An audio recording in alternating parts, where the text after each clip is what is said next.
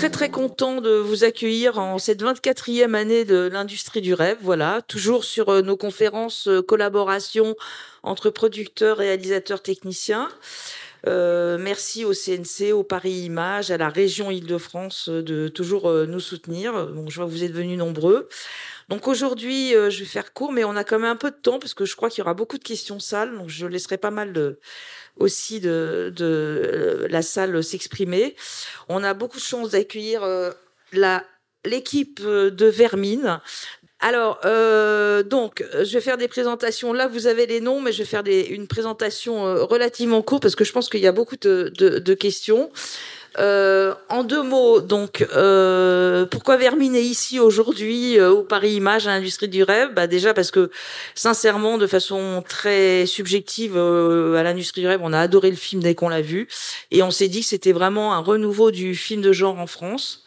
Et que c'était Sébastien et son producteur et toutes les personnes qui ont travaillé dessus on fait un travail euh, formidable, euh, qui d'ailleurs euh, est déjà récompensé dans un premier temps par une nomination au César du premier film.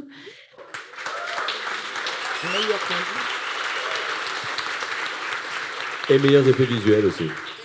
Et évidemment, j'allais dire, les meilleurs effets visuels. Voilà, donc vous pouvez les applaudir. Et le scoop qui est tombé avant-hier, que Harry et Sébastien ont bien tenu secret, c'est que Sébastien va donc réaliser le prochain Evil Dead.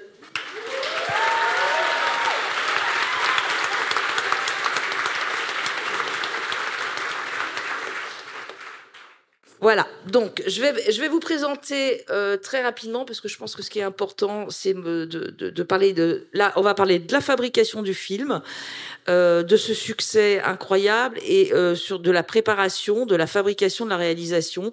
Donc euh, on a la chance donc d'avoir Sébastien euh, Vanissek qui est donc vous connaissez, je présente pas. Il a il a donc fait une cinquantaine de courts métrages, si je me trompe pas, et c'est son premier long.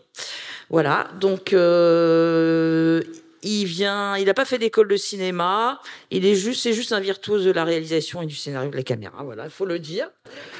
Hein? Voilà. Alors, son producteur, Harry Torgman, euh, que voilà, que qui a beaucoup, euh, bah, qui a cru au film.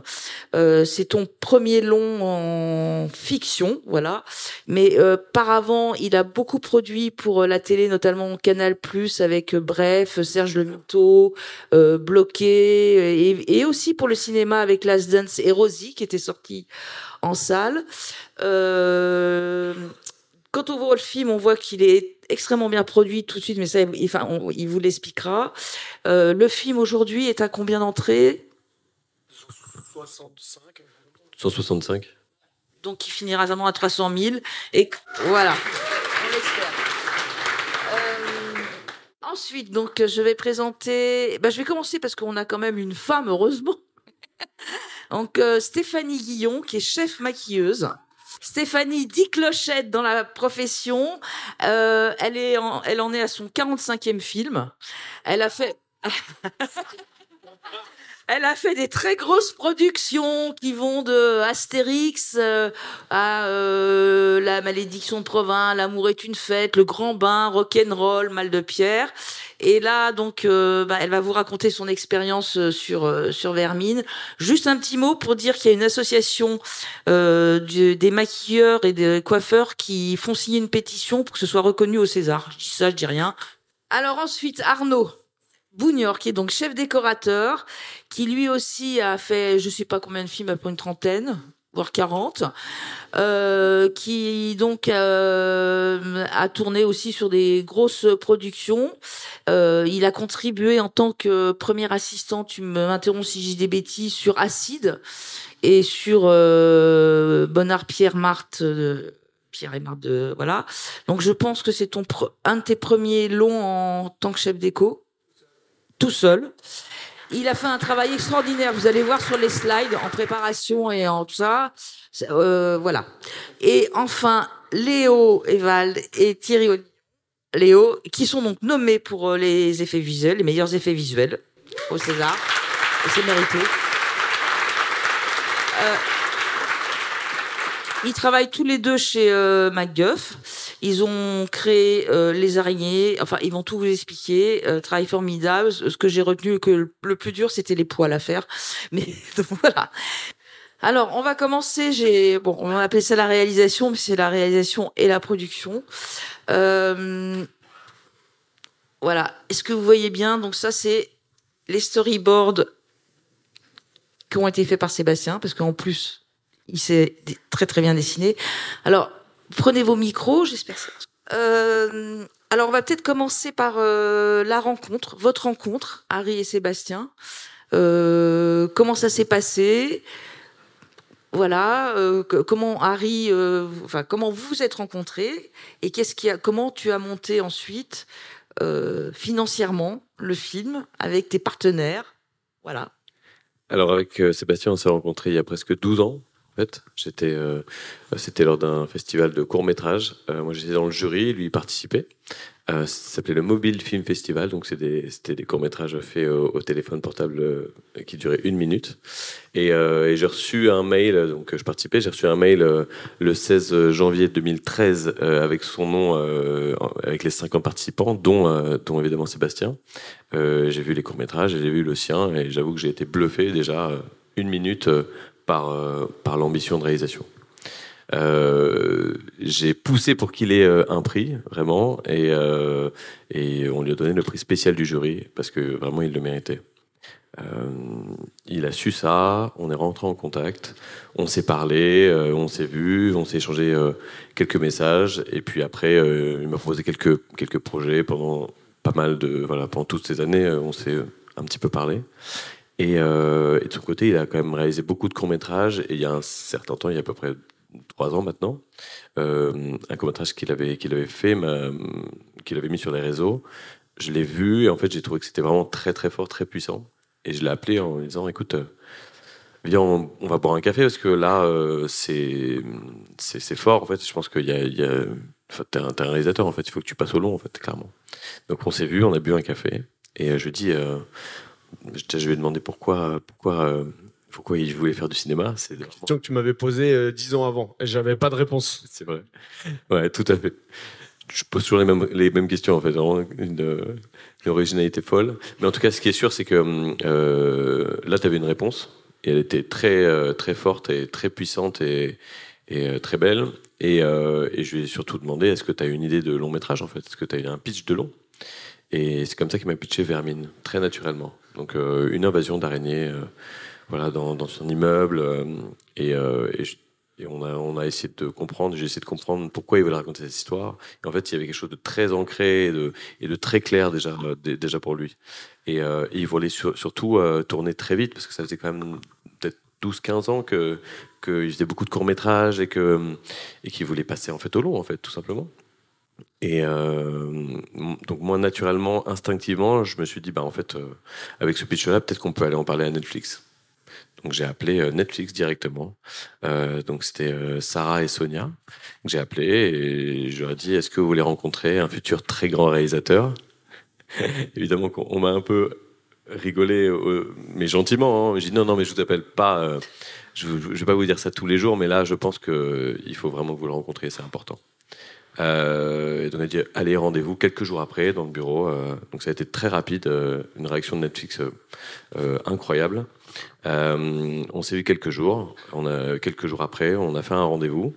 Euh, donc la rencontre s'est très bien passée. Euh, Sébastien a pitché, a pitché Vermine et ça a plu à Sarah et Sonia de Netflix. et nous ont demandé quand est-ce qu'elles pouvaient lire un script. nous, on avait quoi Quelques. T'avais un paragraphe, quoi. Il y avait cinq pages avec des dessins aussi, un peu un, un peu un joyeux bordel, mais tout à fait. un peu où ça allait. Ouais. Et, euh, et, là, il fallait sortir un script, une V1 dialoguée. Et donc, euh, j'aurais demandé quand est-ce que vous voulez la lire? Elles, nous ont dit, bah, je sais pas, le plus vite possible. Je sais c'est quoi le plus vite possible pour vous? Elle dit, je sais pas, dans deux mois. Je dis, Sébastien, t'es chaud dans deux mois pour écrire un script? Il a dit, bah, moi je suis chaud de ouf, évidemment, je veux faire du cinéma, let's go.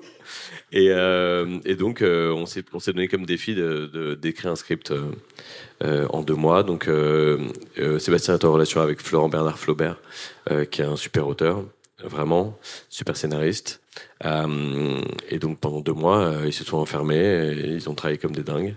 Et au bout de deux mois, on a rendu la copie, entre guillemets, on a envoyé le mail à Netflix, deux mois jour pour jour.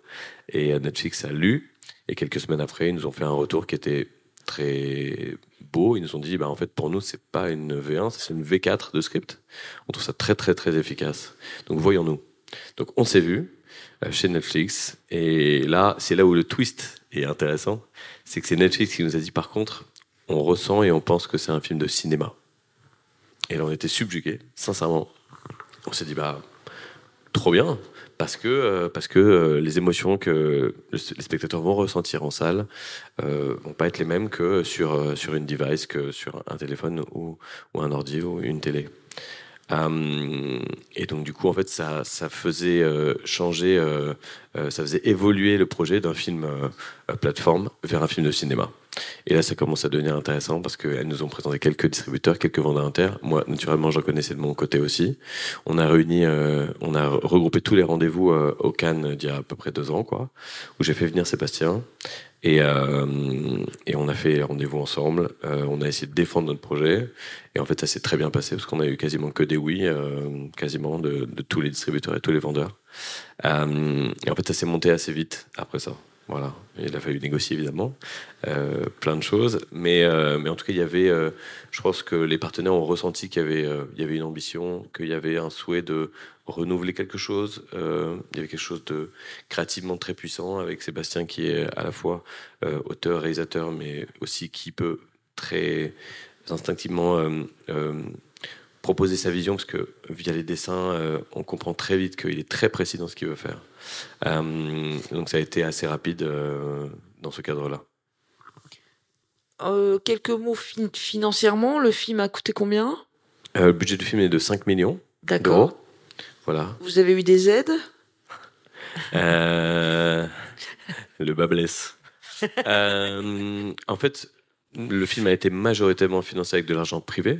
D'accord. Euh, on a eu une aide du CNC qui est la CVS, donc les aides aux effets spéciaux. D'accord. Euh, et merci euh, du coup à Alexandre Aja, qui était le président de, de, la commission, qui nous a qui, a, qui a été très touché par le projet et qui nous a vraiment aidé.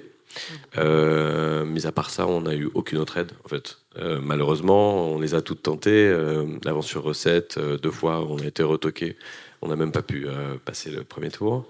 Euh, Image et diversité qu'on aurait vraiment espéré avoir au vu du sujet, évidemment, non plus. Et puis le, malheureusement, l'île de France nous a à double reprise refusé. Bon. Trop rock'n'roll le film. Trop rock'n'roll. Le retour. Entre guillemets, je cite. Trop rock'n'roll.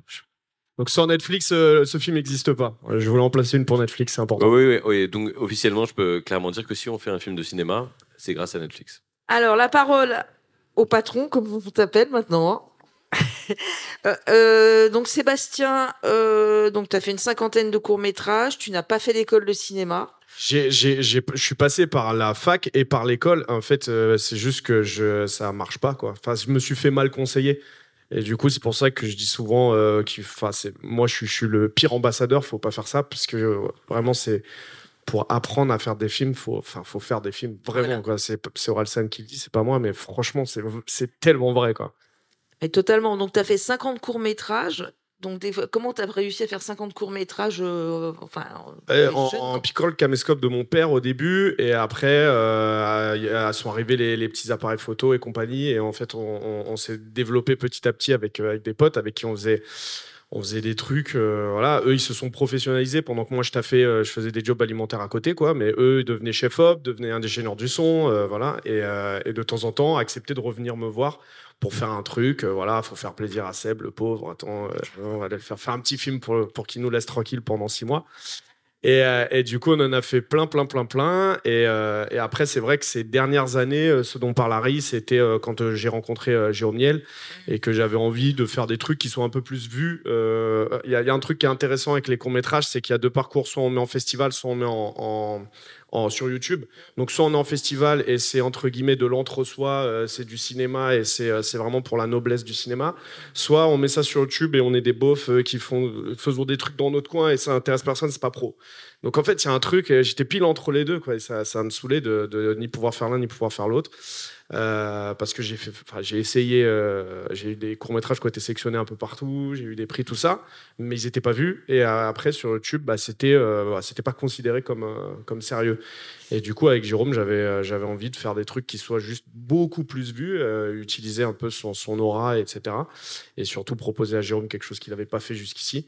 C'est ça qui m'a permis de, de revoir à, de revoir Harry. Mais c'est important ce qu'il disait parce que l'anecdote, c'est pourquoi tu as souligné le, le 16 janvier 2013 pour notre rencontre, c'est que notre premier jour de tournage, c'est le 16 janvier 2023. Donc tout ça pour dire qu'une graine qui a été euh, vite fait euh, semée comme ça, un, un festival, a, porté ses fruits dix ans après. Donc du coup, en fait, c'est ça, c'est juste euh, plus les films vont être vus, plus il y, a, de la chance que des gens importants pour le futur les voient et puissent derrière aider et s'intéresser. Quoi. Alors, euh, ça c'est intéressant. Alors, ce qui, ce qui serait aussi, ce qui est intéressant aussi de ça, c'est donc tu avais fait un court métrage qui s'appelait Croc, qui parlait déjà des combats de chiens. Des combats de chiens. Euh, pourquoi Vermine? D'où c'est venu l'idée quand même? Parce que la, star quand même les stars du film, c'est quand même les araignées. C'est venu d'où ça? Euh, De base, c'était dans la continuité de, mes courts métrages. Hein. Je voulais juste faire un truc qui soit hyper intense, euh, visuellement costaud et très divertissant. Et, et, après, quand Harry disait qu'il posait souvent la même question, c'était la première, c'est pourquoi je veux faire du cinéma, et la deuxième, c'est ouais, mais qu'est-ce que raconte ton film? Ok, le pitch est cool, c'est cool. Mais de quoi, de quoi ça parle?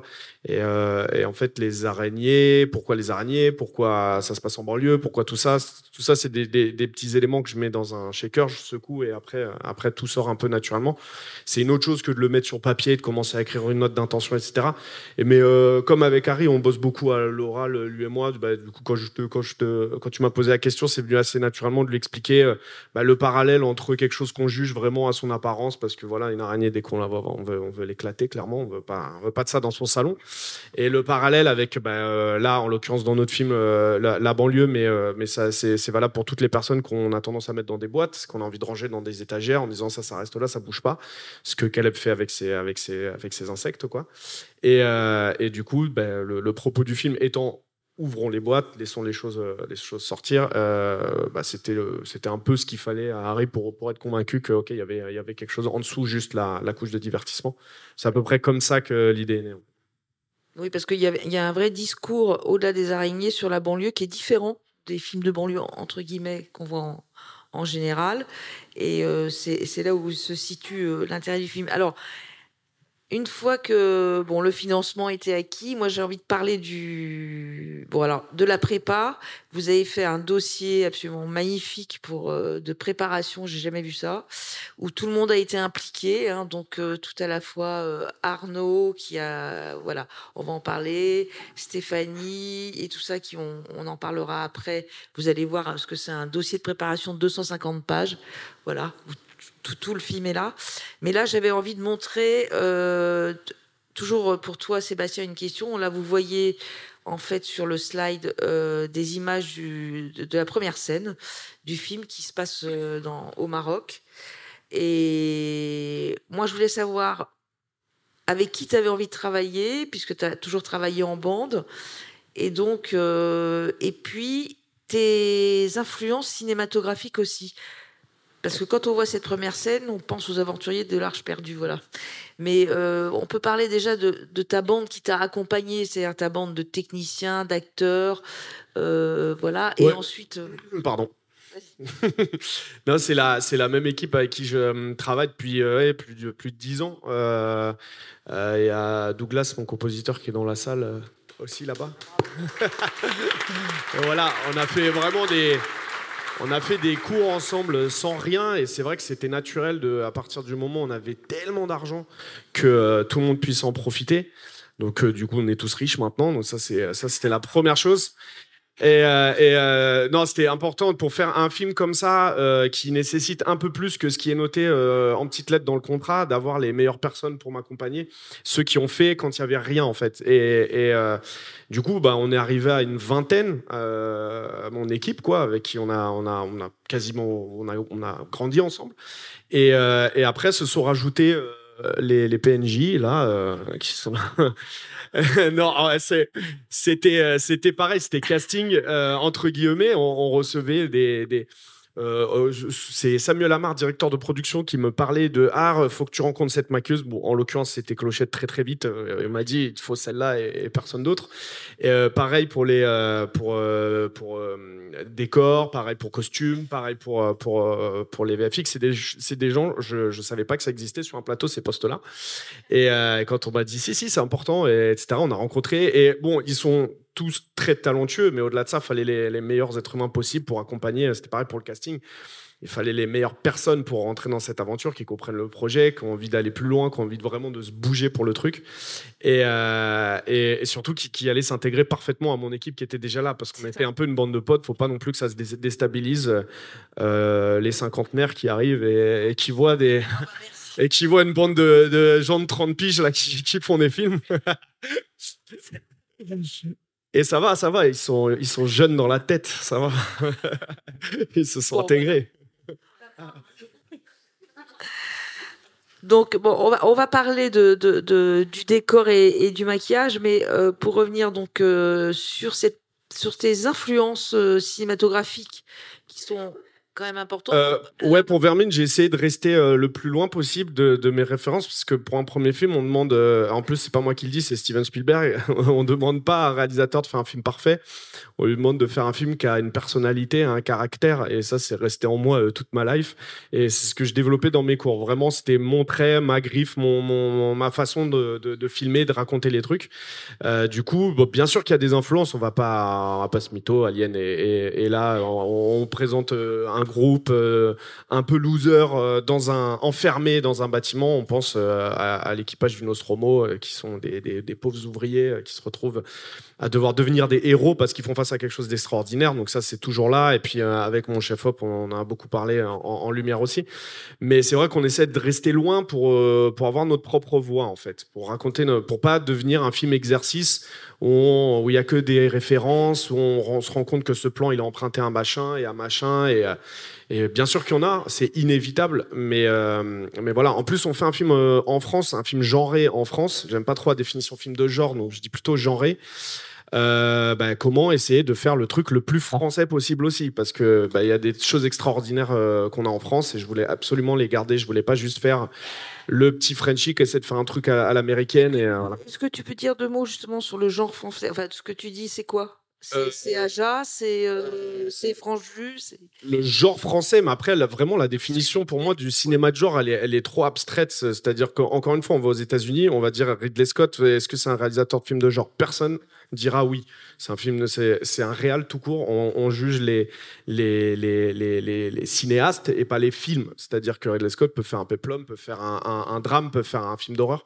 Et c'est juste, euh, voilà, le film est comme ça. Mais le, le, le, cinéaste, c'est complètement autre chose. Et du coup, euh, euh, j'ai la tendance à dire plutôt des films genrés. C'est-à-dire qu'on peut filmer une dispute dans un bâtiment haussmanien de manière hyper genrée, comme on peut en faire un cinéma entre guillemets d'irréalité. Et aujourd'hui, on l'a bien vu avec Juliette Ducournau et compagnie, qu'un film d'auteur est peut-être un film de genre, un film de genre peut être un film d'auteur. Donc en fait, il n'y a pas de. Je voyais pas trop de définition. C'était important. On se l'est dit très vite. Euh, on va on va essayer de créer notre voix euh, euh, à nous, de façon de, faire des films genrés en France, en racontant quelque chose de, de, de profond, quoi. Je sais pas du tout si ça répond à ta question. Hein. Ah, si, si, ça répond totalement à ma question. Euh, donc là, ce que vous voyez euh, sur l'écran, c'est donc euh, les camemberts, les camemberts, pavé neuf. Je sais pas, donc tu peux en parler peut-être. Ouais, c'est à Noisy-le-Grand, c'est à 20 minutes de Paris. plein de gens découvrent cet endroit qui pourtant, quand on prend la 4, on les voit tout de suite. Euh, j'ai grandi à Noisy-le-Grand, c'était trop cool de pouvoir tourner là-bas. On connaissait les gens et tout, c'était ça s'est trop bien passé. Et juste à côté, bah, c'est euh, on est en studio. On était juste à côté à, à Brie. Et les studios, du coup, c'est euh, le taf de, Arnaud, voilà. et on a essayé, c'était hyper intéressant de bah, d'étudier les camemberts, l'architecture, l'intérieur et d'essayer de le reproduire nous en studio avec bien sûr toute la patine que ça amène aussi de, de, ramener de la vie. Alors, on va parler on va parler des décors, Arnaud. Enfin, Arnaud, Sébastien, on a dit que c'était transversal, hein, donc vous prenez la parole. euh, Ping-pong, on a dit. C'était la définition. Alors, moi, ce que, voilà, ce que j'ai fait sur les sites, c'est pour vous montrer le, les mood boards. C'est-à-dire, c'est tout le, le- la préparation euh, de Arnaud euh, sur, euh, sur les décors euh, extérieurs comme intérieurs. Donc, Arnaud, euh, Sébastien, comment vous avez élaboré ensemble euh, Voilà. Et je fais défiler au fur et à mesure. Donc euh, là, on est plutôt sur les camemberts, même s'il y a une petite photo d'extérieur sur le regard. Bah, Je crois que moi, je suis venu, euh, j'avais le dossier de 150, non, pas 150 à l'époque, genre une centaine de pages euh, que j'avais d'abord fait solo. Et euh, j'avais mon mood dé- déco, comme j'avais mon mood make-up, comme j'avais mon mood euh, FX et compagnie. Mais après, je leur donne à eux. Et, euh, et en fait, le- mon chemin à moi, c'était de donner une direction artistique la plus précise possible pour qu'eux, ils perdent pas de temps non plus à aller euh, dans des directions qui étaient, euh, qui étaient pas bonnes du tout. Et après, euh, bah, c'était euh, tout en que du dialogue, quoi. Genre, on se voyait euh, hyper souvent, on s'envoyait des Ouais, trucs. ça. et puis, euh, Ouais, on, a, on a commencé euh, très en amont pour, euh, pour essayer de, de- de vraiment euh, quantifier et, euh, et, et voir toutes les problématiques et, et pour qu'on ait un maximum de, de temps pendant le tournage parce qu'on savait qu'on avait un tournage très resserré. Donc déjà, il y avait un parti pris euh, au niveau de la production de faire ça en studio pour, euh, pour éviter bah, euh, que, que l'argent qui ne soit pas à l'image soit perdu avec, avec des, des- des camions, des locations, des ventouses. des- J'ai juste une question. Est-ce que tu as poussé pour que ce soit au- au- au- tourné en studio Ah, finalement pas du tout. C'était une décision qui était prise quand, euh, quand je suis arrivé. Donc c'était vraiment une stratégie qui a été établie euh, dès le départ, en fait. Et, euh, et- Pour info, ça a été tourné au studio de Brie-sur-Marne. hein. Ouais, on avait peu de Ouais. temps de tournage et on le savait. Et du coup, en fait, il y avait un truc de mettre plus d'argent pour être en studio, mais on savait qu'on allait rentrer tout ce qu'on a à rentrer en euh, la trentaine de jours qu'on avait. Et enfin, c'était Ouais. vraiment un, un- un jeu de d'échecs entre euh, qu'est-ce qui prévaut sur quoi. Et en l'occurrence, on s'est dit là, ce qu'il nous faut, c'est euh, vraiment la main mise sur le sur le tournage, sur le temps de tournage. Et en fait, en studio, on tourne quand même deux fois plus vite. Et c'est vrai que euh, du coup, bah, Sébastien, on s'est très bien entendu tout de suite parce qu'il y a un côté très maniaque à préparer bien en amont. Et c'est vrai que moi, je l'ai aussi parce que ça permet d'avoir des directives et, euh, une ligne directrice tout de suite. Et du coup, bah, quand il y a des imprévus, quand on veut improviser, ça permet de, pouvoir voir plus sereinement en fait les problématiques. Donc on, a établi des mood boards assez rapidement. On s'est très bien entendu sur, euh, sur tout ce qui était artistique parce qu'il avait euh, les mêmes références que moi. Il a, il a en plus une, passion pour tout ce qui est patine, euh, les, matières, etc. Donc moi, c'est ce qui me plaisait aussi de développer pour, pour ce film. Et ensuite, on est parti assez rapidement sur euh, une stratégie euh, comme ce qu'ils ont fait sur le premier Alien, en fait. C'est-à-dire que euh, le fait de tourner dans, dans le Nostromo, le Nostromo, bah, le premier Alien, ils n'avaient pas beaucoup de, de, de pognon. Donc, euh, à l'échelle américaine, bien sûr. Mais, euh, mais, mais en fait, euh, ils avaient fait un décor en huis clos, auto-éclairé. Et comme ça, le matin, ils perdaient pas de temps à régler les lumières, etc. Donc, on a eu un, gros travail avec euh, Alexandre Jamin, le chef opérateur, c'est pareil, on a vraiment collaboré étroitement. Et, euh, et du coup, on a positionné toutes les lumières pour que lui, il ait vraiment à mettre euh, des, des sources ponctuelles et que ça aille très vite pour lui. Et alors, euh, pour revenir sur le début du film, donc euh, le repérage, euh, c'est toi qui l'as fait, quand vous Sébastien dans le Hogar. euh, Ah, Alors non, ça le, le- le repérage parce que du coup on a tourné dans un immeuble, le hall, le hall et alors le parking, ça on l'avait fait ensemble, mais il y avait déjà un, un hall d'immeuble avec des escaliers qui étaient euh, qui avaient été vus par Harry et Sébastien. Donc ça c'était validé et et bon bah il se trouvait que ça collait et que et que c'était le lieu idéal pour euh, qu'on soit tranquille euh, dans cet immeuble désaffecté Ouais. et qu'on puisse faire la jonction avec, euh, avec le décor en studio. Après, c'est vrai que du coup, euh, comme il avait ses entrées euh, au camembert à Noisy, on a pu faire des repérages à l'intérieur et vraiment étudier l'architecture des fenêtres parce que c'est ce qu'on allait reconnaître le plus euh, pour faire vraiment le lien avec le studio et, et, et qu'on pense pas que ce soit en studio parce que de toute façon, nous, le- à la décoration, quand on tourne en studio, on sait très bien que la, la première problématique, c'est vraiment qu'on sente pas le studio. Alors, il y a combien de, combien de, de, de jours de tournage en studio? Une T'es, je crois, vingtaine. 20, euh, 25, ouais. Ouais. T'es 25 en studio Ouais, entre 20 et 25. Ouais, 23, je crois. Et En l'occurrence, Aubervilliers, c'était un, immeuble complètement désaffecté. Mm. Et là, c'est très important le dialogue avec le chef d'éco, puisque, en l'occurrence, bien sûr qu'il ne il, il- il dispose pas de quoi euh, remettre à neuf complètement ce truc désaffecté. Et du coup, on commence très vite à parler aussi euh, cadre, Mm. qu'est-ce qui va être dans l'image et qu'est-ce qui va pas l'être, puisqu'on va pas décorer euh, toute une partie qui n'est pas à l'image. Et donc, très vite aussi, on est rentré dans des discussions purement et simplement de découpage et de ce que j'allais filmer ou pas pour que lui, il sache quelle feuille de décor il doit faire, quel endroit il doit retravailler ou pas pour pas encore une fois perdre d'argent. euh, Enfin, quand on est dans des dans des euh, budgets comme ça, euh, il y a un truc de tout ce qu'on a doit être à l'image et faut pas perdre un euro. Donc du coup, faut être ultra ultra ultra précis. C'est ça, c'est qu'en fait, on, avait à peu près le même point de vue et la même méthode, vraiment de l'école de, de, de Hitchcock, de Spielberg, etc., où c'est des gens qui, qui préparent vraiment en amont pour, euh, pour laisser peu de place euh, en fait au, à l'aléatoire et, et à gaspiller, au gaspillage d'argent en fait. Alors là, on voit en fait les images. euh, ça, c'est les images préparatoires, hein, si je me trompe. Ça, c'est le décor euh, du, du, du set. Ah d'accord, ça c'est le décor du set. Ouais. Donc tout ça a été fait à Brie Yes. et ça aussi. Et ça, euh, ouais, c'est de la construction. C'est plusieurs étapes de, de la construction. Ouais. Donc combien d'appartements en fait vous avez reconstitué Bah, on a fait une, deux, trois, quatre, cinq, cinq.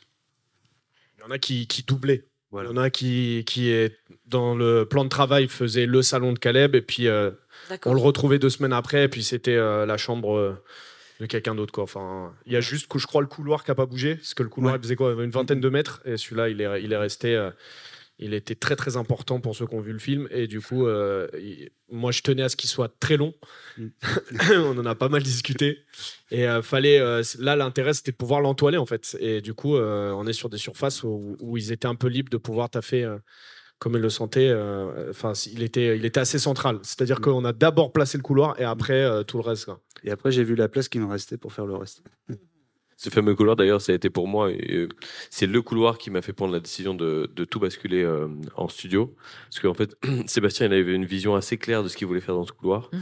Et on s'est dit jamais, déjà, on va trouver de couloir comme ça. En plus, je voulais qu'il puisse avoir la liberté artistique de pouvoir euh, faire ce qu'il voulait avec cette caméra. Donc, ça, ça a été le déclencheur. Et on s'est dit, mais attends, si on fait le couloir, en fait, on peut faire tous les autres décors, en fait. Donc, en fait, on a, on a déployé euh, euh, la construction à partir de là. Donc pour toi, Sébastien, finalement, c'est la découverte du studio et c'est confortable finalement. Ah, c'est bien, hein. franchement, c'est bien. Et on est bien, euh, la régie est pas loin. euh. Après, on avait, on avait, ah, on bossait à Aubervilliers euh, un petit peu plus tard, et là, on a découvert le décor réel où fait moins 16 degrés, où on se marche dessus. on peut pas être à deux dans la même pièce, c'est l'enfer. Euh, là, ce qui était cool, c'était aussi en termes, euh, bon, ça c'est plus euh, un truc de directeur de production, mais c'est en termes de, taf. Tu me dis si je me trompe, hein. mais on pouvait aussi alterner entre, c'était entoilé la nuit, donc eux ils bossaient la nuit, nous on revenait le lendemain matin tôt et on les voyait finir d'entoiler tout ça. Du coup, en fait, on, on bossait quasi à deux équipes euh, en même temps, en simultané, ce qui faisait gagner du temps, ce qui nous permettait de rentrer. Un, couloir, je tourne le mercredi et il est sans toile, et je reviens le jeudi et au matin ils l'ont entoilé, les gars. Donc du coup, euh, c'est ça, c'est vraiment une grosse liberté. Et après, au-delà de ça, euh, il nous a fait euh, des plafonds amovibles pour que je puisse placer des caméras en top shot, des, murs qui pouvaient aussi, des feuilles de décor qui pouvaient, qui pouvaient bouger pour que je sois libre aussi de mettre la caméra un peu où je voulais. Et encore une fois, je reviens à, cette scène du couloir, mais elle était assez centrale pour le film. Et du coup, euh, bah, tout ça m'a permis d'être très libre euh, dans cette scène. Quoi.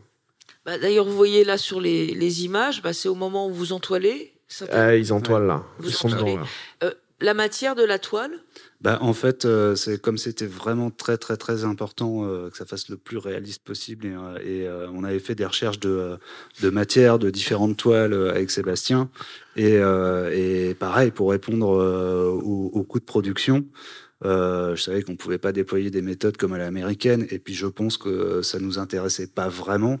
On voulait essayer de créer quelque chose d'autre et, euh, et très rapidement en fait euh, j'ai essayé de, de mixer plusieurs techniques. En fait, j'ai vu plein de techniques pour faire des toiles et, euh, et on a mixé plein de techniques. Et, euh, et après, j'ai fait plusieurs essais que j'ai montré à Sébastien jusqu'à obtenir vraiment le- l'effet qu'on voulait. Ça a fini chez, chez Jiffy. Hein. Ouais, c'est la première chose. Je dis pas les toiles de Jiffy là, de Halloween qu'on met devant chez nous là. Tout ce que j'ai Tout le monde va développé reconnaître. était foireux. tout ce que j'ai développé était foireux, donc effectivement, on a filé chez Jiffy. Non, c'est trois, euh, trois trucs différents. Il n'y a pas de placement de produit. Il y a hein. du coton, il y a, il y, a, euh, il y a la colle, le Il y a de la pistolet à colle, et il y a après euh, la cobweb là. Voilà. Ouais. Il y a du fil. ouais. Qui montait à la tête, euh, parce qu'il y a du gaz là-dedans, ça rend fou. Donc, si je comprends bien, quand même, ce qui est très très important là pour toute l'équipe, Sébastien et toute l'équipe, c'est euh, le souci du détail. Donc, euh, le moindre le moindre détail, euh, un peu à la Kubrick, quoi, quand il choisit. Ouais, Kubrick, c'est ça, c'est à peu près ce que, c'est à peu près ça ce que je suis. Non, mais c'est pas que une histoire de. Bien sûr que moi, je réfléchis graphiquement, mais on a aussi à cœur de mettre les comédiens dans des situations tellement euh, extrêmes et ils ont tellement donné d'énergie et de force dans, le film que c'était euh, les mettre dedans quoi. C'est on leur dit pas euh, tiens euh, imagine il y a des toiles donc t'enjambes tu fais semblant mais bon on fera en post prod t'inquiète. C'était quand même de leur dire le matin ils arrivaient voyez le truc pouvez euh, et bon eux faisaient n'importe quoi dans le, dans le décor ils s'en foutaient mais moi j'avais la sensation de les, de les mettre dans des dans des conditions de voilà vous êtes vous êtes vous avez tous les éléments en tout cas pour vous appuyer sur du sur du vrai. Et ça se joue à des petits détails hein, mais euh, mais euh, il faut que le il faut je vois le couloir là mais il faut que il goûte faut qu'on ait des endroits où il y ait du moisi faut que et, peut-être qu'à l'image on le verra pas mais eux en tout cas en se baladant dedans le matin en arrivant à 7 heures avec leur café ils vont regarder autour d'eux ils vont le ressentir ils vont voir le, tag qui a vieilli qui est là depuis euh, 15 piges et tout ça en fait ils le ils le digèrent. Après, ils repartent, ils marchent un peu dans leur coin comme ça. Et quand ils reviennent sur la scène, ils ont, ils ont digéré tous ces petits détails, en fait. Donc, c'est mon taf à moi, c'est de mettre euh, tout le monde euh, ensemble sur, sur, euh, dans, dans, dans la même direction, mais en sachant que chacun bosse vraiment très, très différemment. Donc, l'énergie de, de la déco euh, au service de la lumière, de l'équipe lumière, au service de, des acteurs et c'est que tout ça bosse un peu euh, bah, comme Kubrick quoi en fait puisque euh, Ah. comme Kubrick qui, Mais en- qui est un peu comme moi quoi C'est ça. En fait, je pense qu'en plus de, euh, de mettre les comédiens effectivement dans une ambiance et le souci du détail, il y a, aussi un, truc comme moi quand j'ai rencontré Sébastien, qui, qui on s'est vraiment rapproché aussi là-dessus, c'est vraiment une réelle envie de faire plaisir aux spectateurs et de, par respect euh, pour le spectateur, de lui donner euh, la meilleure ambiance, le meilleur film possible, le- la meilleure expérience possible. Ah bah, ré- En tout cas, c'est réussi. Alors, on parlait des comédiens, donc on va parler de maquillage, Stéphanie. Euh, Voilà. Donc ça, j'ai. Voilà. Ça, ce sont les. ah ouais bienvenue chez Clochette là qui est euh, dans le dark web Alors, je ne dis pas. que- Stéphanie, je te laisse expliquer comment tu as trouvé tout ça.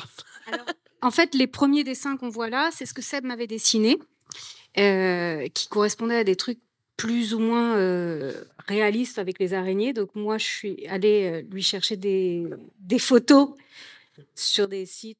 c'est les plus soft là hein. C'est les plus soft. Il y a des araignées qui, qui font des trucs hardcore Moi, je lui ai amené des trucs où c'était vraiment assez gerbant, merci pour ça je dors encore avec Voilà. euh, le son. mais qui sont des vraies piqûres d'araignées qui existaient vraiment. euh, avec un- un- une différence en fait entre euh, euh, les piqûres pour que lui il ait une euh, un espèce de range de, de pardon je ne me rappelle plus comment on dit en français. Excuse-nous. Jean-Claude. Un espèce de d'éventail merci de panel merci de piqûres pour qu'il puisse choisir en fait celle qui était la plus la plus la plus intéressante pour lui. Donc on a et au-delà des piqûres on voulait là, on n'a pas les pires. hein. Je, je crois qu'il y en avait d'autres encore. on voulait que ça que, que ça que physiquement il y ait, il y ait- il y ait tout- quelque chose qui se passe euh, dans, dans les gens qui sont piqués euh, Voilà. que ça jaunisse les yeux que ça jaunisse la peau et tout ça Voilà. Après, on a, après, on a vraiment développé euh, des looks en fait et des évolutions dans la piqûre. C'est-à-dire qu'on a eu à peu près, je crois, quatre, quatre évolutions en fait. À partir du moment où ils se font piquer, qu'est-ce qui va réagir chez eux? Donc, euh, la première, juste la simple piqûre, puis, en- puis ensuite la, la peau qui commence à, à devenir plus pâle, puis les yeux qui commencent à être touchés, puis euh, le- les veines qui commencent à être attaquées. Donc, on avait quatre stades différents en fait euh, dans l'évolution des piqûres euh, qu'on a amené. euh, ça, c'était les petits dessins qu'on avait, euh, qu'on avait fait pour chaque personnage. Les dessins sont ouais par entre mix make-up sympa et euh, ceux qui se sont fait éclater la tête Ouais. et euh, Et, ouais, Jérôme se faisait, se faisait bien tabasser. Donc, bon, il, avait, il avait pris cher, ouais, le pauvre. les filles. Alors après, moi, il m'a restreint beaucoup parce que j'étais pour les, les looks des filles parce qu'il voulait quelque chose de très très très naturel. Et moi, eh non, mais elle, elle voulait moi, de fou là, ça marchait pas. marchait pas du moi, je voulais un peu lui lui sortir, de, lui mixer son genre un peu en lui en lui amenant euh, du glamour et de la paillette. Bon, il m'a dit peut-être une autre fois, mais pas là. Voilà, c'est peut-être une autre fois. Donc, on est allé sur des trucs très soft. Et sur les blessures, on a travaillé, bah, notamment pour Ike, là, euh, qui est euh, en haut à gauche. On a travaillé avec l'atelier 69, euh, à qui on a, on a, soumis en fait nos, nos, designs et eux nous ont préparé les prothèses et sont venus, et sont venus les poser. Donc là, vous voyez Stéphanie sur le set, hein, sur le, tournage hein, en direct. Donc euh, l'étape, l'étape, la dernière étape, en fait, c'est ce qu'on voit à gauche là, la dernière étape la plus forte en fait des piqûres, c'est ce qu'on a réussi à faire avec l'atelier 69 en prothèse posée sur celui qui a mangé. Micro, Stéphanie, faut que tu à ta Excusez-moi, j'ai pas l'habitude.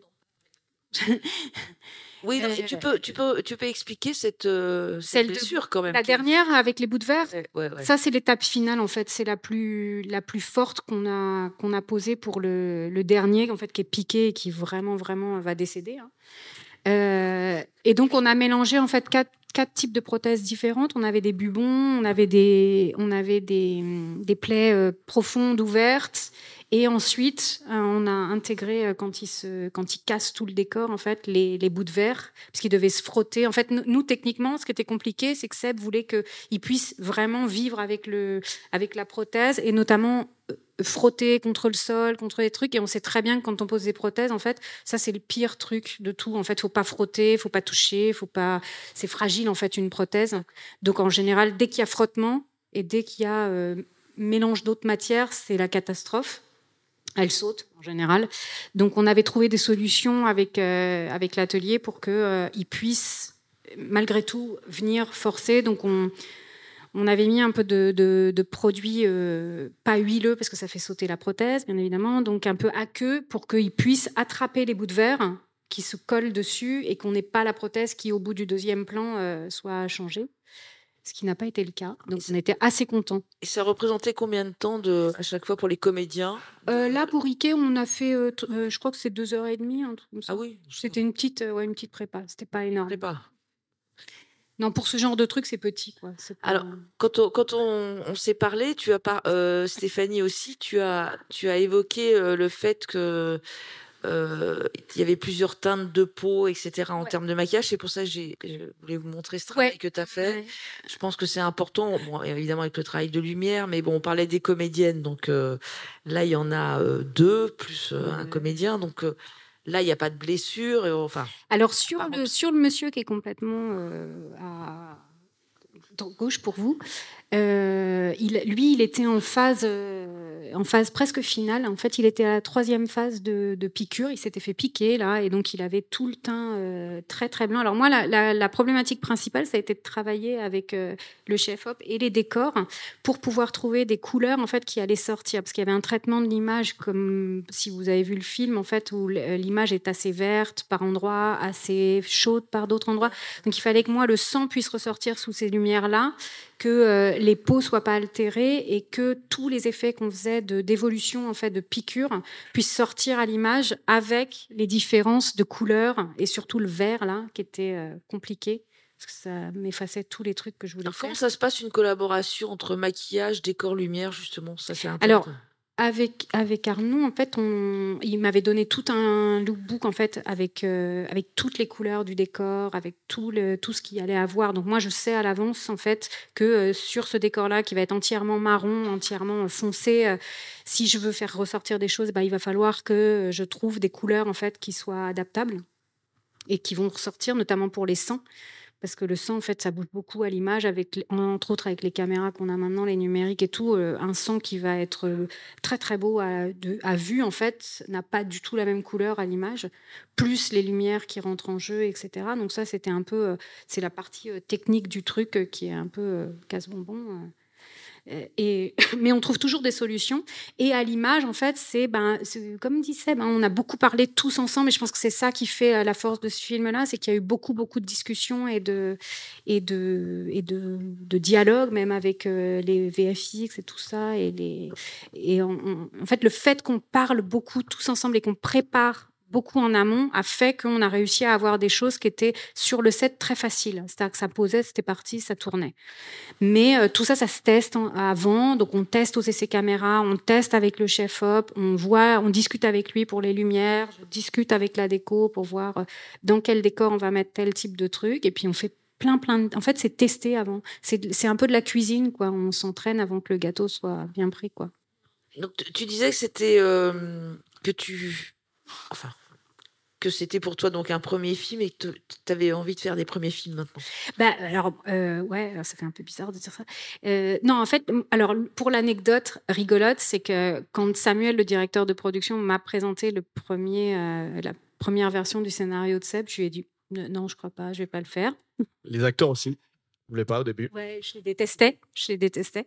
Ça et trop peur, ça trop peur. Non, mais le pitch, il était horrible. Hein. Invasion d'araignées géantes dans un HLM, personne n'y va. Quoi. Non, mais c'est même pas ça. Moi, j'ai pas fait le pitch. Hein. je, fais non. Quoi. Attends, moi, il m'a donné le scénario en entier que j'ai lu et je me suis dit. Merci. Ah euh, j'ai vraiment fait non, ça, malheureusement. V1 de scénario, euh, voilà, c'est éclaté. Hein, c'est comme ça, c'est une V1. Quoi. Faut pas être attaché au scénario. Ça, c'est. Et après, J'en place une pour les gens qui écrivent là dans la salle. La V1, c'est voilà, c'est. Non, après il m'a dit rencontre le gars, rencontre-le, rencontre-le. Tu vas voir, il est super. Il est vraiment très sympathique. Il fait des bons gâteaux. Et du coup, j'ai rencontré Seb. et, euh, et, effectivement, en fait, ce qui m'a décidé, c'est parce que euh, j'étais face à quelqu'un en fait qui avait préparé son sujet.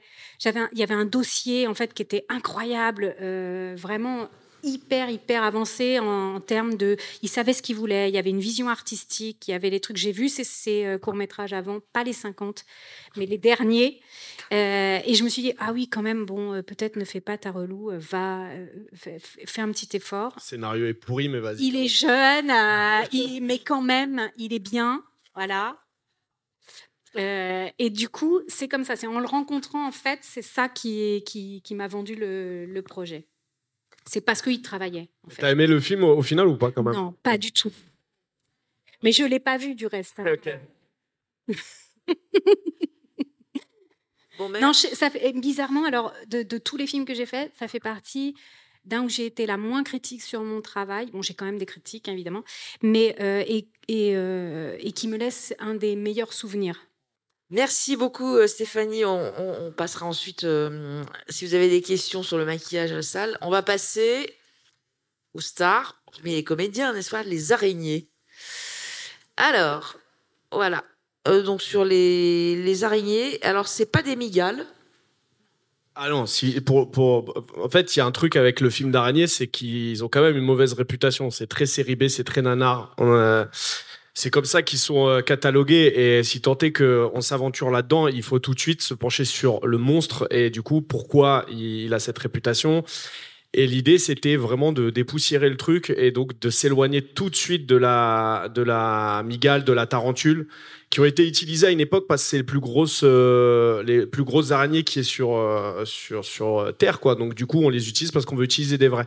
Et j'avais à cœur quand même de faire un truc un peu domestique dans le sens où euh, ces araignées, on les connaît. C'est-à-dire que la base, ça reste la tégénère, qui est une araignée qui, malheureusement, on peut avoir dans sa salle de bain. Et, euh, et euh, il fallait juste la développer un peu. Il fallait qu'elle soit un peu plus balèze. Moi, j'avais un truc avec les pattes. Je, savais que tout allait être basé là-dessus. Et c'est pour ça qu'avec Karim, donc notre spécialiste animalier, on est allé vers l'hétéropoda maxima, qui a été du coup casté pour, pour le rôle. Euh, et, du coup, là, on voit surtout les designs et les recherches qu'il y avait euh, en amont de couleurs. Euh, de où on allait aller avec les araignées. Et après, c'est vrai que du coup, dès que MacGuff est rentré dans la boucle, bah, en fait, ils se sont basés sur nos vrais, quoi. Et, à partir de là, on a, on, a, on a travaillé sur celle qui allait être en 3D. Alors, bon, Léo, Thierry, là, là, on montre du, du c'est du, du, du, travail préparatoire aussi, et puis le résultat, attendez, hop, voilà. Ça, c'est les SFX. c'est les SFX. SFX, Atelier 69. Atelier 69. Donc là, on voit tout le, le travail de scan et compagnie. Ça, c'est les toiles. euh, ça, c'est DSF fixe. Et ouais, là, on a un peu de. Ça, c'est les rêves, ça, je crois. En fait, là, on est sur le plateau. set. On est sur le set. Donc, vous peut-être nous expliquer comment vous avez bon, comment vous avez collaboré dès le début et comment ça s'est comment vous avez fait? Parce que vous avez été un travail quand même euh, non. Euh, en fait, on, bah, on- a lu assez tôt le scénario finalement. hein. On a vu. euh, moi, je connaissais un peu Harry, je connaissais pas Sébastien. On est très très très vite euh, tombé amoureux du, du scénario et, À l'inverse de Clochette, du et coup. de son réalisateur. Oui. Non, non, non, plus jeune. Et euh, non, bah, des créatures, films d'horreur, banlieue, vas-y, on fonce. hein. Enfin, franchement, c'est pour ces films-là qu'on fait ce boulot, franchement. Donc, euh, c'était hyper bien écrit tout de suite, euh, même si la, première version qu'on a lue n'est pas celle qui est portée tout à fait à l'écran, mais déjà, il y avait cette écriture, il y avait ce charisme, il y avait ce, punch que tout de suite, on a dit, ouais, ça va, c'est sûr, ça va, ça va cartonner. Et, euh, et dès qu'on a rencontré Sébastien, on a été encore plus convaincus. On a dit ouais, ok, c'est bon, c'est parti quoi. Et, euh, et à partir de là, on savait qu'on avait un dialogue très très serré avec Sébastien. Et je, pense qu'on l'a assez compris avec ce que disaient Arnaud et, et Clochette, c'est que surtout le, le talent de Sébastien, ça a été vraiment d'entrecroiser tous les métiers entre eux pour obtenir ce film où vraiment tout le monde travaille ensemble dans le même sens et dans le même but. Je pense que c'est vraiment la, la forme la force du film, c'est vraiment ça, la forme et la force du film. Et donc assez vite, on a discuté euh, bah, de mise en scène, comment est-ce qu'on pouvait l'aider, comment est-ce qu'on pouvait appuyer la narration, qu'est-ce que... euh, c'est vrai que le, point de vue économique est important, euh, aussi on en a parlé plusieurs fois, mais même sur des séries à 200 millions de dollars, hein, il n'y a jamais assez d'argent de toute façon pour les effets et le reste. Ça, c'est une, constante. Donc, euh, donc très vite, on a discuté de comment maximiser l'efficacité des araignées, comment travailler en lumière, euh, le contre-jour, etc. C'est pour ça que nous, on, on insiste beaucoup pour dire que les VFX, en fait, la moitié du travail, c'est pas nous, c'est vraiment la mise en scène, le son et tout ce qui va autour, quoi. Donc c'est vraiment un travail très collaboratif et là, je trouve que c'est vraiment un vrai talent de réalisateur de mettre tout ça ensemble pour le résultat que, vous avez là. Bah, On a en commun Alexandre Aja, qui avait pas mal bossé avec vous et qui est comme un- une espèce, qui a agi comme un mentor au-dessus du film après nous avoir donné euh, l'aide. Et, euh, et c'est vrai qu'il a, il a pas été avare de conseils sur comment c'est de travailler avec de la 3D, comment intégrer de la 3D. Et euh, c'est vrai que même si je l'avais dans un coin de ma tête, son premier conseil a été de oui, enfin, faut, faut travailler énormément sa mise en scène quand on veut intégrer de la 3D et pas au contraire se dire bon, la 3D va faire le taf euh, et je mets ça en pleine light et tout pour qu'une créature soit crédible. Il faut savoir, et encore, c'est c'est le meilleur qui a fait ça, c'est Spielberg sur son Jurassic Park, quand c'est le premier à utiliser un peu de, un peu de 3D. Si aujourd'hui ça n'a pas vieilli, c'est parce qu'il savait comment les filmer. Quoi. Léo, euh, tu, tu, tu as dit que bon, tu as fait aussi beaucoup de, de recherches, euh, surtout sur les, les araignées qui ont une taille Ah, colossale. c'était Une vision naturaliste au départ. Il fallait reproduire le, ce qui a été filmé. Micro près de la bouche comme ça. Comme ça? Comme ça. Et du coup, il fallait, euh, il fallait. euh, donc moi, j'ai un ami qui travaille chez chez Derol, qui est un magasin d'animaux naturalisés. C'est un peu spécial d'aller là-bas. Mais du coup, il avait l'araignée euh, qui a été tournée. Du coup, j'ai pu prendre énormément de photos avec un ami qui photographe dans un studio. Et on a pu euh, vraiment avoir vraiment toutes les toutes les infos qu'il nous fallait pour pouvoir reproduire cette araignée. Et euh, il fallait partir de là. Et du coup, juste faire une évolution et éviter le grotesque pour tout ce qui était hors échelle et les grosses araignées. Voilà, C'était vraiment le défi. et du coup, on a légèrement amplifié certains volumes et certaines euh, de, de- comment dire, de, de l'échelle du corps. Mais voilà, c'était juste ça. Tu as dit que ce qui était compliqué, par exemple, c'était les poils. Voilà. Les poils, c'est pas compliqué en tant que soit sur une créature, mais du coup, là, c'est comme il y en avait plusieurs. Et là, donc, c'est grâce à François Bonnière, notre CGSUP, qui a trouvé des solutions, euh, on va dire, un peu low-tech pour, euh, pour en mettre sur toutes les araignées pour qu'elles soient- qu'elles prennent toute la lumière dans un environnement qui est très peu euh, lumineux. Sinon, on- sinon c'était difficile de les faire ressortir au loin et leur faire prendre la Alors, lumière. concrè- concrètement, c'est quoi low-tech Parce que vous voyez. Bah, ça veut dire on a des solutions compliquées et des solutions pas trop compliquées, mais euh, on peut pas tout faire avec. Par exemple, si on avait un close-up que les poils auraient dû bouger, on n'aurait pas pu. Mais ça, il n'y avait, pas- il y avait pas cette contrainte-là. Mais on a pu mettre des poils sur toutes les araignées. Donc, au plan, on définissait le nombre de poils sur les araignées parce que s'il y en a trop, on peut pas, elles ne pouvaient pas toutes avoir au- autant de poils qu'une grosse en premier plan.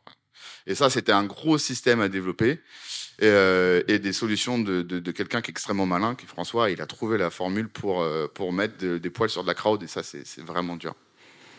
Alors, vous, vous avez dit que ça a représenté à peu près, euh, enfin je sais pas, peut-être je me suis trompé, mais 1300 jours de, de travail, c'est ça? Ouais, c'est ça. ouais, Vous pouvez nous en dire plus là-dessus? Vous étiez combien à travailler sur le 50.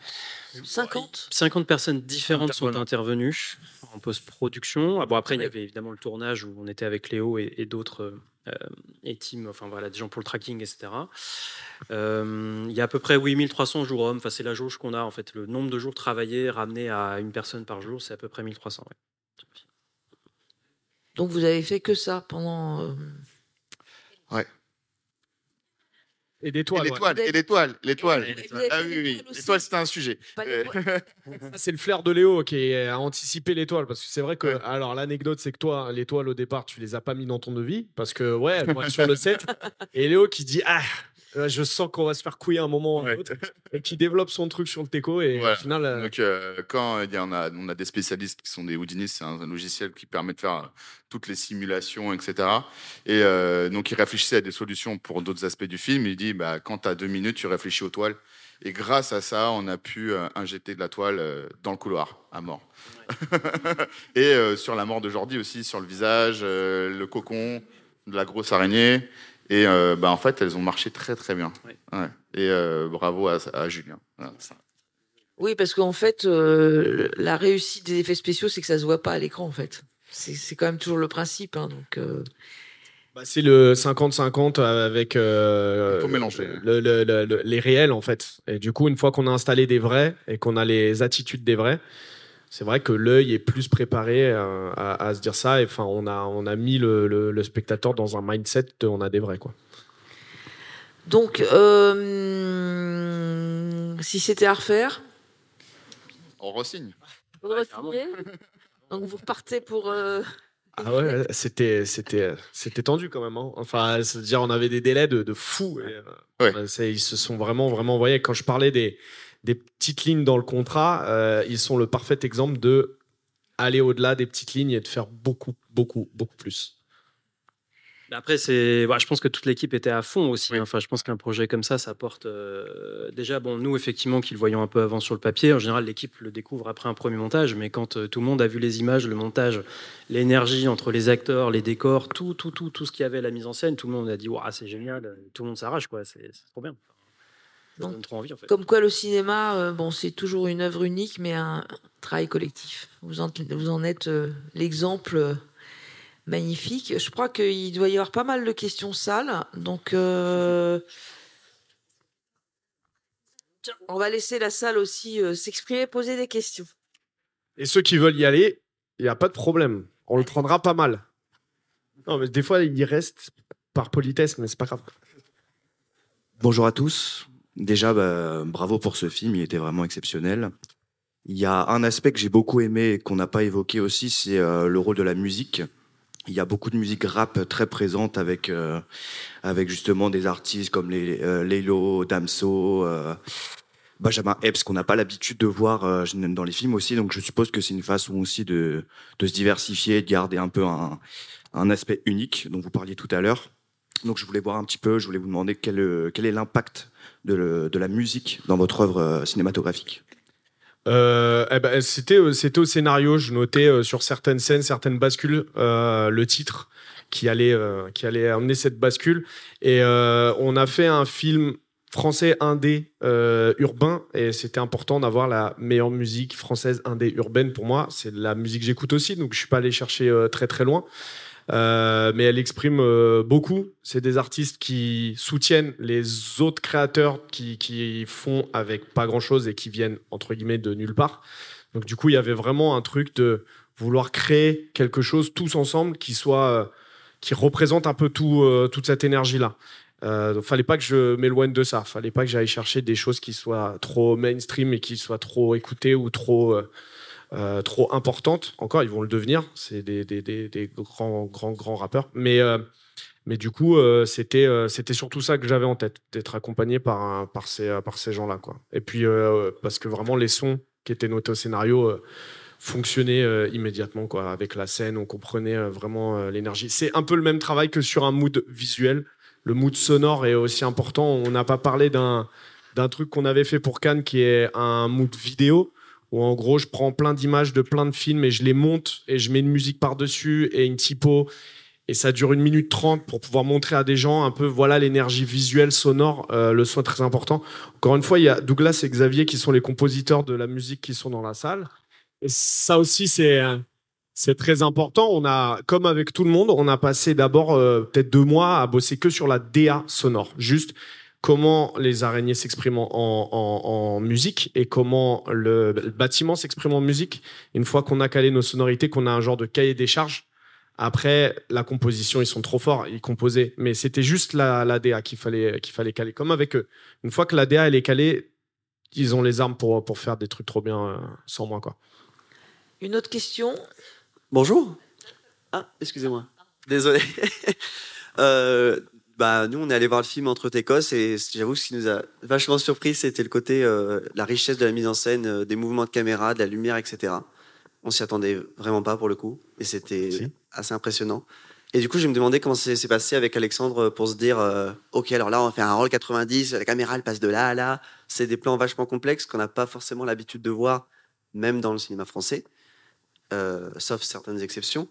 Et euh, du coup, je me demandais voilà, comment ça s'est passé avec Alexandre, avec ce- cette création visuelle? On a, on, a, on a développé deux types de mise en scène pour Vermine. On a développé une mise en scène euh, à échelle humaine et une euh, mise en scène qu'on appelait araignée.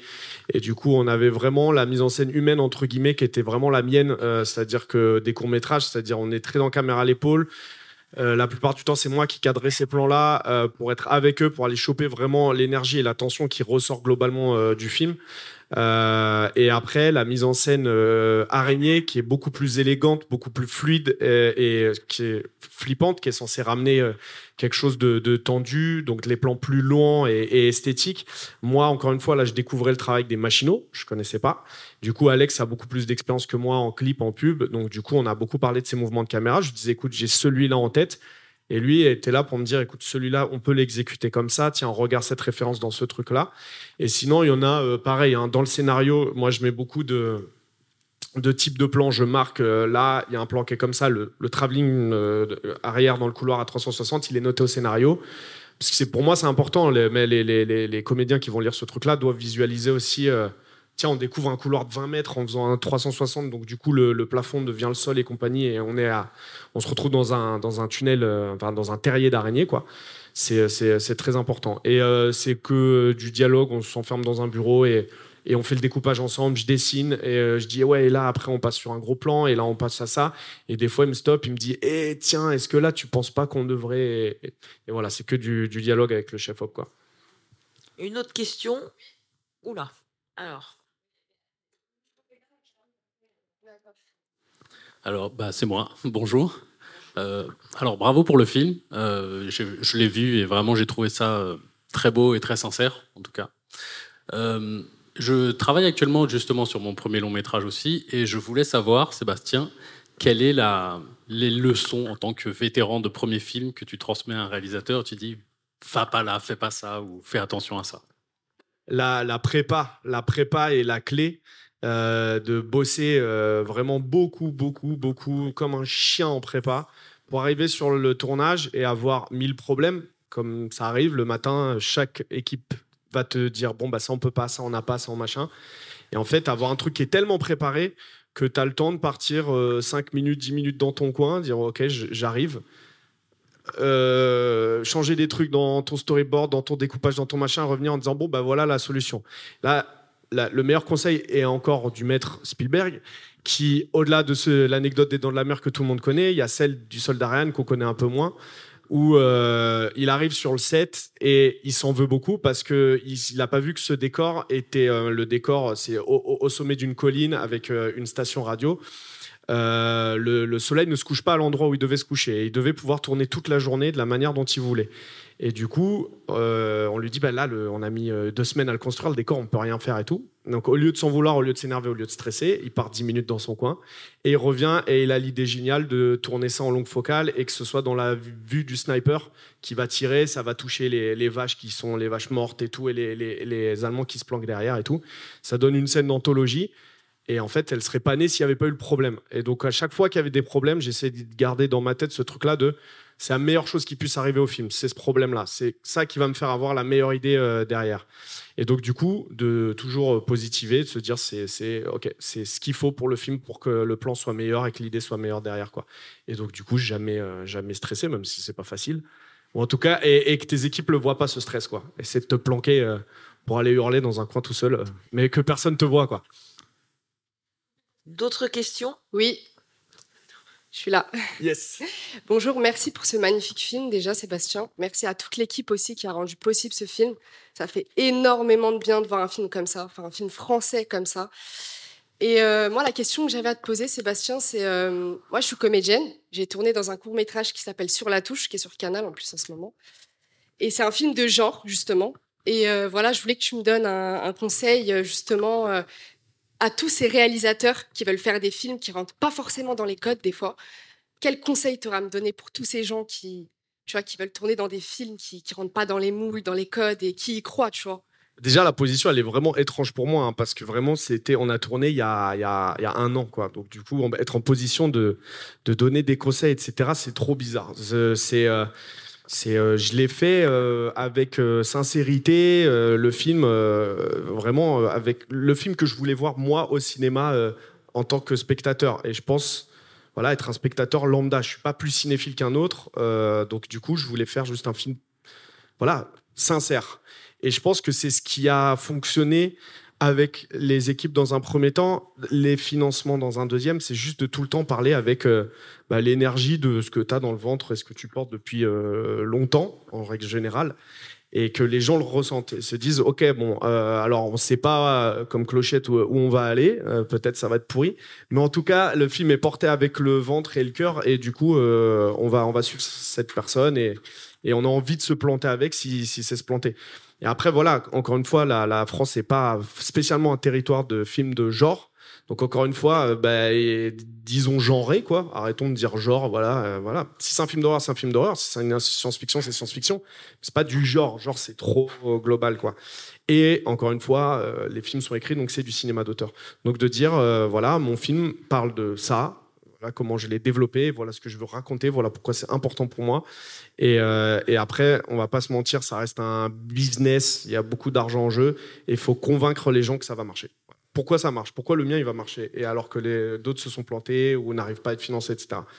Et euh, avoir en tête tous les postes, et certains postes dont on a un peu moins parlé là, c'est la production, c'est investir de l'argent, récupérer de l'argent pour faire d'autres projets derrière, etc. C'est important, et euh, le cinéma, c'est aussi ça, c'est pas que de l'art, de la création, du machin. Donc gardez bien en tête que voilà, il y a des gens aussi qui font ça euh, par amour, mais pour gagner de l'argent, quoi. J'ai une petite question ici, là.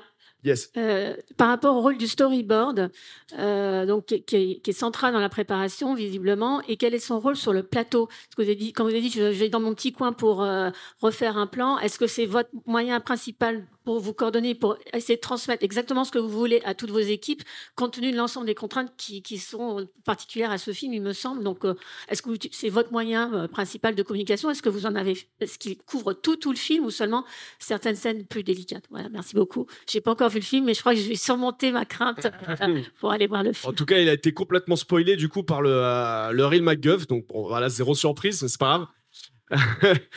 Euh, en fait, le storyboard, il sert surtout en prépa. Il sert à toutes les équipes techniques de voir vraiment où on va aller. Encore une fois, tout à l'heure, on parlait avec Arnaud de l'importance du plan, du cadre. Arnaud pouvait voir, ok, en fait, c'est un plan moyen. J'ai pas besoin de me taper euh, une feuille de décor de 60 mètres parce que le plan est serré. Pareil pour les effets spéciaux. euh, quand je leur envoyais la scène de la salle de bain, que vous verrez et comprendrez plus tard. Euh, ils savent, ok, celui-là, on va pas pouvoir le faire avec une vraie, ça, ça va être SFX. Ok, il va le cadrer comme ça. Donc la lumière, elle vient de là-haut. Ensuite, ils peuvent en parler avec le chef op. Donc du coup, anticiper. euh, encore une fois, j'en parlais tout à l'heure, tous les problèmes qu'on va avoir. Et une fois qu'on est sur le set, on peut toujours afficher les storyboards qui sont là pour les gens. Ils arrivent le matin, ils font OK, donc ça, c'est ce qu'on fait. Ensuite, ça.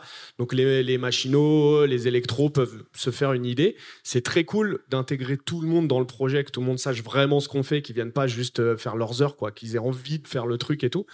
Et, euh, et, mais en règle générale, une fois sur le set, c'est vrai qu'on l'utilise que en cas de souci. Vraiment, s'il y a une incompréhension totale, de dire attends, je l'ai dessiné, tiens, regarde, tu vois, c'est ça.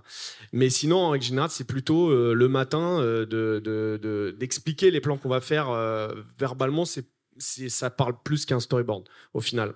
Le storyboard, c'est en prépa et une fois sur le set, c'est vrai que j'ai plutôt tendance à expliquer sur le décor directement. Le, la caméra fait comme ça, je me déplace avec, les acteurs sont là, là, là.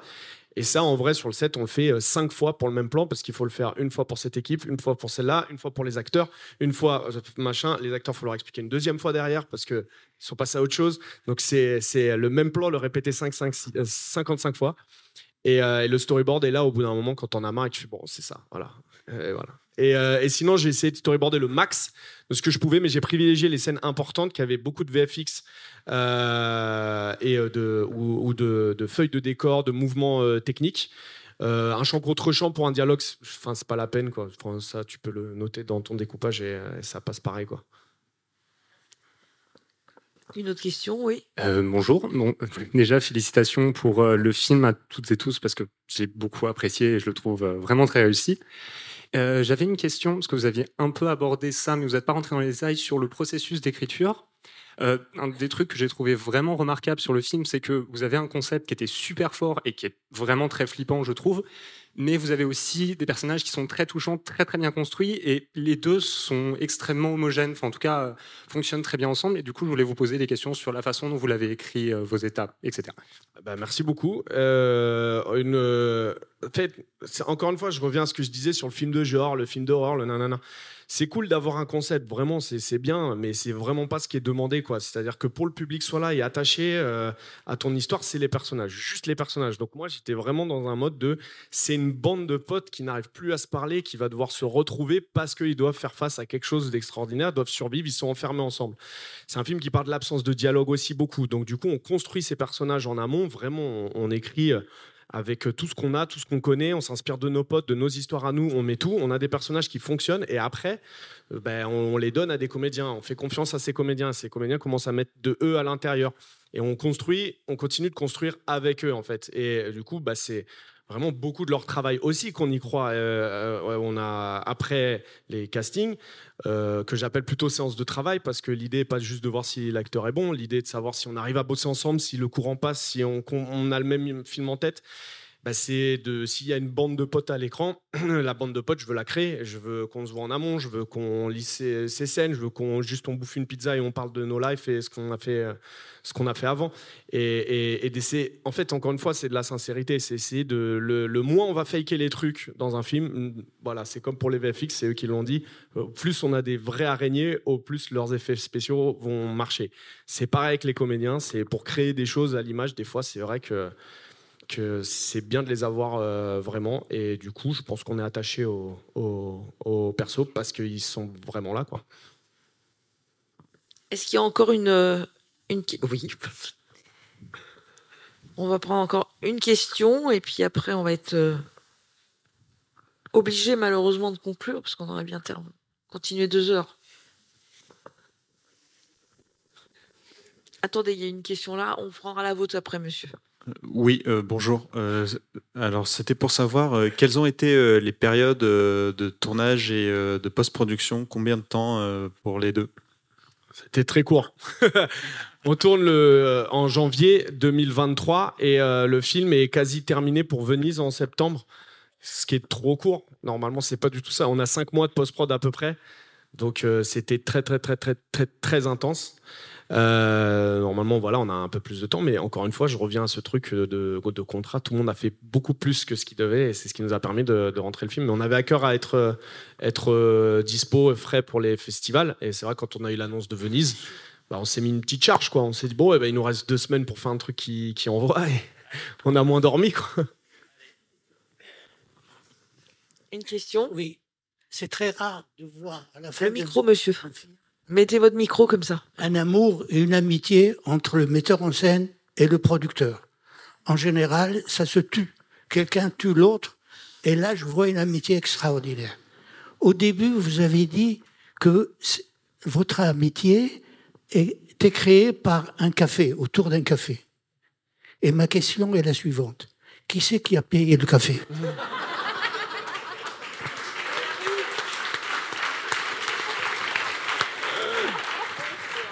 Je crois que depuis que je connais Harry, je n'ai rien payé.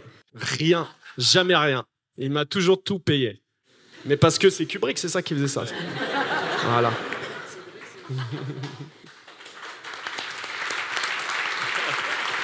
Alors.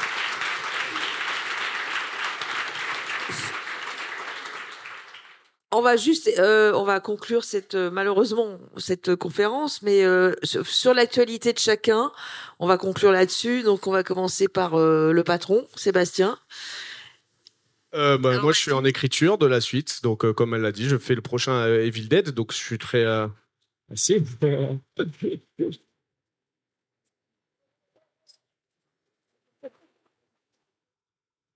Et on va partir euh, voilà, avec les mêmes équipes. euh, donc, euh, voilà, c'est très cool. J'ai- fait en sorte que ce soit le, le film le plus français possible avec la, ma team à moi. Donc, vraiment, c'est une continuité. C'est une grosse franchise. C'est un gros truc. C'est très cool. Mais le film est 100% écrit par Florent et moi. Ce sera fait par ma team et on fait notre post-prod en France, tout ça, tout ça. Donc voilà, il, il sentira bien, euh, bien Vermine, quoi. Ah, c'est génial.